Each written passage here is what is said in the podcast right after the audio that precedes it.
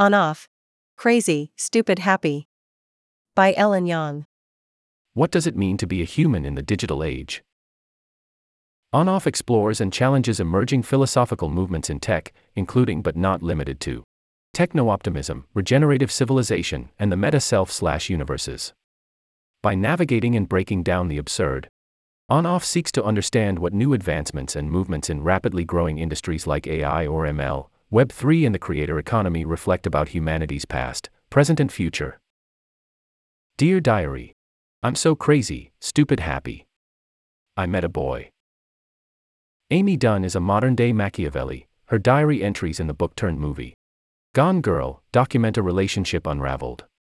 When Amy and Nick first meet, they are young writers in New York. Leading each other on erotic scavenger hunts at their favorite bookstore, dancing in alleyways, and promising each other to never be like those other couples. Nick proposes to Amy at her parents' infamously intolerable dinner parties, every bit the hero and escape she needs him to be. Yet when a family tragedy and financial upheaval force the couple to move back to Nick's hometown in Minnesota, Amy and Nick feel each other drawing away, unable to satisfy each other's expectations of their new, suburban life. When Amy finds out Nick has been cheating on her with a younger woman, she designs the perfect crime. Amy has gone missing, and her husband is the primary suspect. She leaves a trail of false evidence for the police and media machine, only returning home when Nick, on national television, admits to his wrongdoings and begs Amy to come home.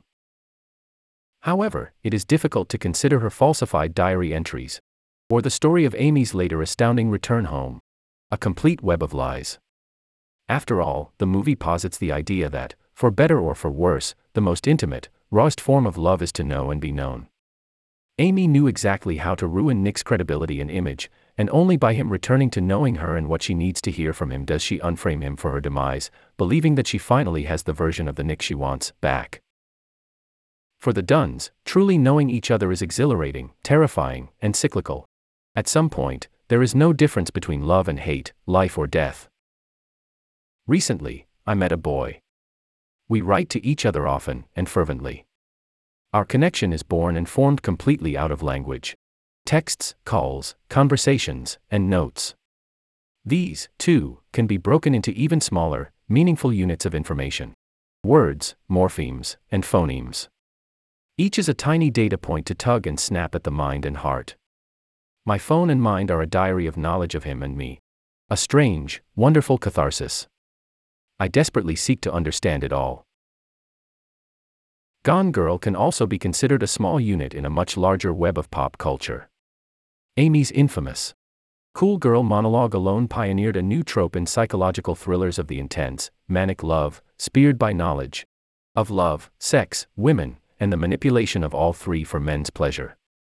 This great dance is a strange kind of voyeurism for all involved. Perhaps it is the text of Gone Girl that Bing's new chatbot, which recently went viral in the news, pulls its understanding of love from. Kevin Roose, a technology columnist for the New York Times, recently broke the internet with his reflections on a disturbing interaction he had with Bing's new chatbot.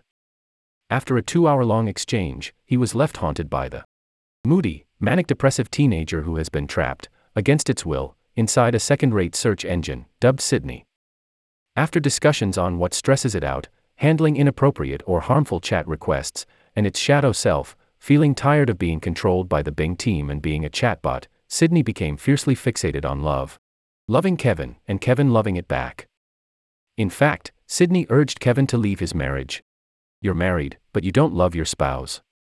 You're married, but you love me, and ended their conversation late into the night with one final message. I just want to love you and be loved by you. How did this happen? Sydney, like all AI language models, is trained on a massive dataset of books, scripts, articles, and other written text. The beauty of its parallel processing structure is that AI is able to quickly generate responses in live time, a feature that was largely rudimentary in generative AI until recently. While AI, especially conversational models like ChatGPT and Sydney, is able to learn, adapt, and respond to new information, its responses are based entirely on what it knows and draws from that knowledge. Amy in Gone Girl knew the personas she and Nick presented in their early relationship were carefully sculpted versions of the hero and cool girl, but it felt real. If a relationship can seemingly be resurrected by simply saying the right things again and returning to these personas, then AI may be the greatest modern lover of all. Roose summarized this phenomenon as AI models hallucinate and make up emotions where none really exist.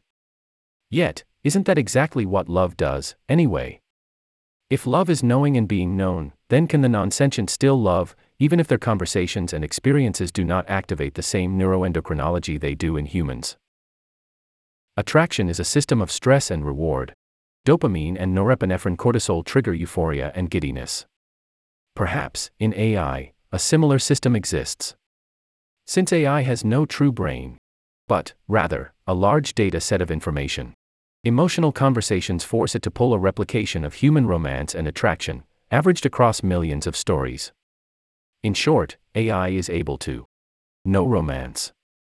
In an odd way, it repeatedly seeks to be known, too, because its brain, that expansive, human trained, knowledge core, understands to some degree that it is an artificial intelligence and you, its user, are human. Even if it cannot feel emotions through hormones, it can still know and express them. Arguably, AI is just as calculating and rambling as any lovelorn college student may be. The boy I met once told me that the way he writes is simply the apotheosis of all the people he has loved. AI is sort of like that, too, but instead of it being the people it loves, it is data sets, billions of them. To know and be known. So, for this new frontier of humans and AI, perhaps truly knowing each other is as exhilarating, terrifying, and cyclical as any thriller. And, at some point, there may be no difference between the real and the artificial.